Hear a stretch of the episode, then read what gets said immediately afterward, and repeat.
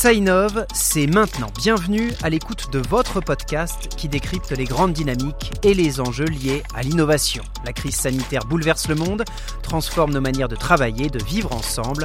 L'innovation, c'est la clé pour se réinventer demain. Dans cet épisode, nous allons nous intéresser à un univers en pleine expansion, le monde des applications mobiles. Ça innove, un podcast présenté par l'Agir Carco, acteur de référence de la retraite. L'Agir Carco et les groupes de protection sociale innove au service de tous, partenaires, bénéficiaires, mais aussi leurs propres collaborateurs. Vous découvrirez dans cet épisode, grâce à un de leurs experts, le simulateur retraite de référence, bientôt sur application mobile. Combien de temps avez-vous passé les yeux rivés sur votre smartphone aujourd'hui? Si je vous pose cette question, c'est parce que cet univers parallèle qui vous permet de vous informer, de vous distraire en jouant ou en écoutant de la musique, ou bien encore d'interagir avec vos amis ou votre famille, cet univers bouillonne d'innovations que sont les applications mobiles. Et le temps que nous passons à naviguer de l'une à l'autre, télécharger, appuyer sur la nouvelle icône carrée, créer un compte, puis la supprimer, ce temps passé rend compte de l'impact que ces innovations ont sur notre mode de vie. C'est pourquoi il est important de comprendre comment les applications mobiles sont apparues, comment elles se développent aujourd'hui et comment elles se développeront demain Alexandre Lefric, chef de projet et concepteur d'une application mobile pour la Gircarco est l'expert de cet épisode. Mais d'abord, je vous propose d'écouter Sidi Diop, économiste pour le cabinet d'audit Deloitte. Il a participé à une étude sur le marché des applications mobiles, marché colossal qui représente dans le monde plus de 20 milliards d'euros. La première innovation, c'est euh, le fait qu'on ait des mobiles, surtout des smartphones. Et des smartphones qui ont un certain nombre de caractéristiques innovantes, donc basées sur des innovations techniques, qui ensuite ont permis à un ensemble de fournisseurs d'applications de se greffer à ces innovations existantes dans le téléphone. Typiquement, certaines applications sont développées parce qu'il existe un système technologique de géolocalisation. Donc ça, c'est dans le domaine du téléphone. Ensuite, les applications ont introduit des nouveautés. Dans un premier temps, on était sur des applications extrêmement simples. Même avant l'apparition du smartphone, on peut considérer qu'on avait des applications hein, sur les, téléphones de première génération. Lorsque vous lanciez un jeu à l'époque euh, sur les téléphones de base, Snake, le fameux jeu Snake, on peut le considérer comme une application. Et donc, au fur et à mesure que les téléphones ont été puissants, on a pu voir l'apparition d'applications nouvelles. J'ai la possibilité de m'informer, consommer partout où je le veux. Donc ça, bien entendu, c'est quelque chose qui n'existait pas. Donc vous voyez dans le métro euh, beaucoup de gens euh, qui prennent leur téléphone pour écouter de la musique à travers des applications comme Deezer ou jouent à un jeu, donc c'est à travers des applications ou euh, s'informent sur un journal. il y a vraiment plein d'usages qui sont liés à ça. Je prends l'exemple d'une application qui est très célèbre, hein, qui est Yuka, une application française. Aujourd'hui, lorsque je fais mes courses, pour pouvoir choisir entre deux produits ou regarder si c'est un produit est sain entre guillemets pour moi. Et donc je scanne euh, mon produit et directement j'ai les informations sur euh, la teneur en sucre, euh, en, matière grasse et, et c'est extrêmement utile. Donc tout un ensemble de services qui vont être basés sur l'utilisation de cette caractéristique du téléphone qui sont véritablement innovants. On assiste aujourd'hui à une accélération des choses où il y a un process d'innovation qui est décorrélé à ce qu'on a sur l'appareil mobile.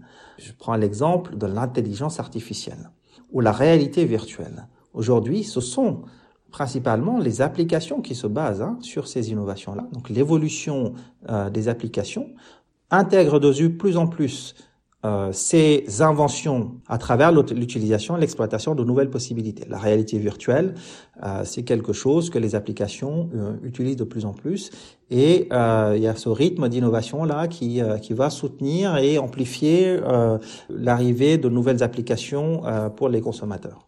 Aujourd'hui, il y a tous les jours des centaines d'applications qui rentrent et qui sortent du marché parce qu'il y a un système qui organise euh, le monde des applications. Et ça, ce sont les App Store.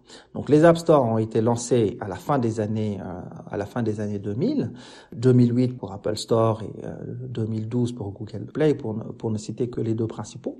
Un App Store, c'est quoi? C'est une plateforme. En économie, on parle de plateforme biface, c'est-à-dire c'est une plateforme qui, pour marcher, a besoin de deux faces de marché. D'un côté, euh, le marché des utilisateurs finaux, et on met en relation, donc l'App Store qui est au milieu, met en relation ce marché avec un autre marché qui est celui des développeurs. Et donc, ce marché biface fonctionne lorsqu'on met en relation deux euh, parties qui, euh, disons, ont intérêt à ce que euh, y ait une plateforme pour organiser leurs rencontres. Et donc, c'est typiquement euh, ce que ce rôle vient jouer les Google Play et Apple Store et accélère de façon vraiment très importante l'arrivée de développeurs pour publier sur le site de nouvelles applications et de l'autre côté les utilisateurs qui sont de plus en plus nombreux. Et euh, on voit que ça va très vite en fait. Euh, n'importe quel développeur aujourd'hui a, un accès à des millions de consommateurs et euh, les millions de consommateurs peuvent accès, avoir accès à des innovations très nombreuses qui sont fournies par ces développeurs.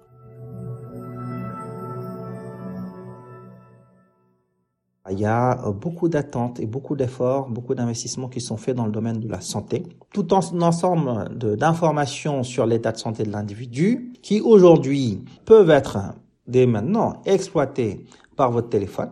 La question c'est qu'est-ce qu'on fait de ces informations?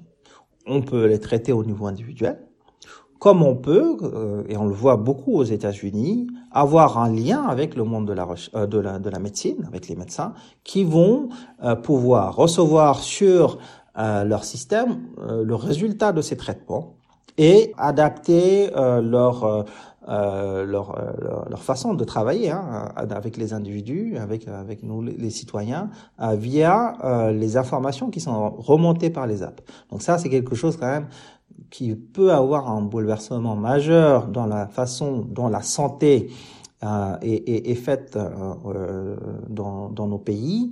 Euh, Aujourd'hui, c'est le présent des États-Unis.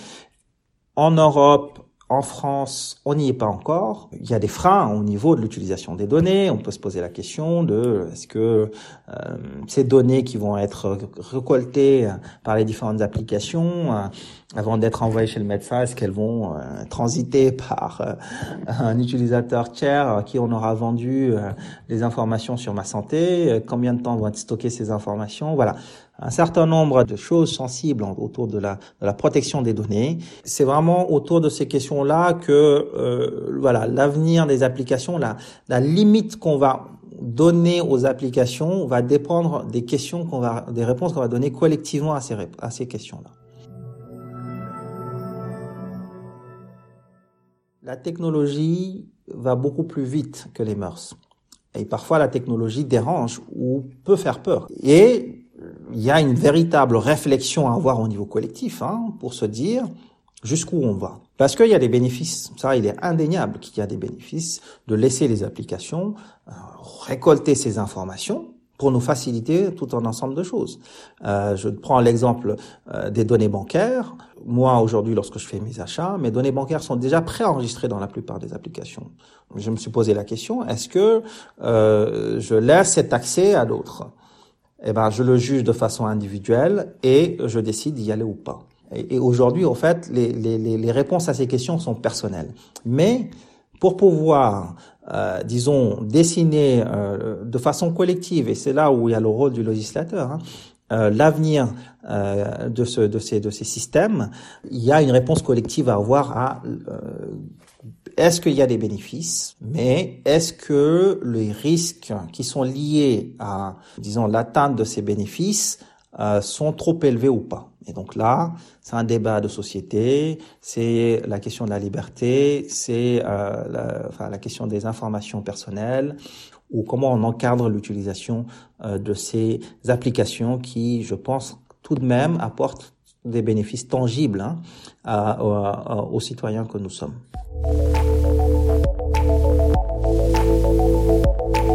C'était Sidi Diop, économiste pour le cabinet d'audit Deloitte. Comment un acteur de la protection sociale peut-il trouver sa place dans l'univers des applications mobiles? Eh bien en déclinant un service déjà proposé sur Internet. Ce service c'est un simulateur retraite, il sera bientôt accessible sur tous les mobiles et c'est l'Agir Carco qui développe l'application. Écoutez les explications d'Alexandre Lefric, l'un de ses concepteurs. Suffit de renseigner quelques données personnelles. Nous, on se charge de récupérer l'intégralité des données de carrière dont on a connaissance sur euh, sur l'individu, et euh, ensuite ça calcule automatiquement et on te fournit directement un résultat d'âge, de montant, de trimestre euh, qu'on peut avoir projeté.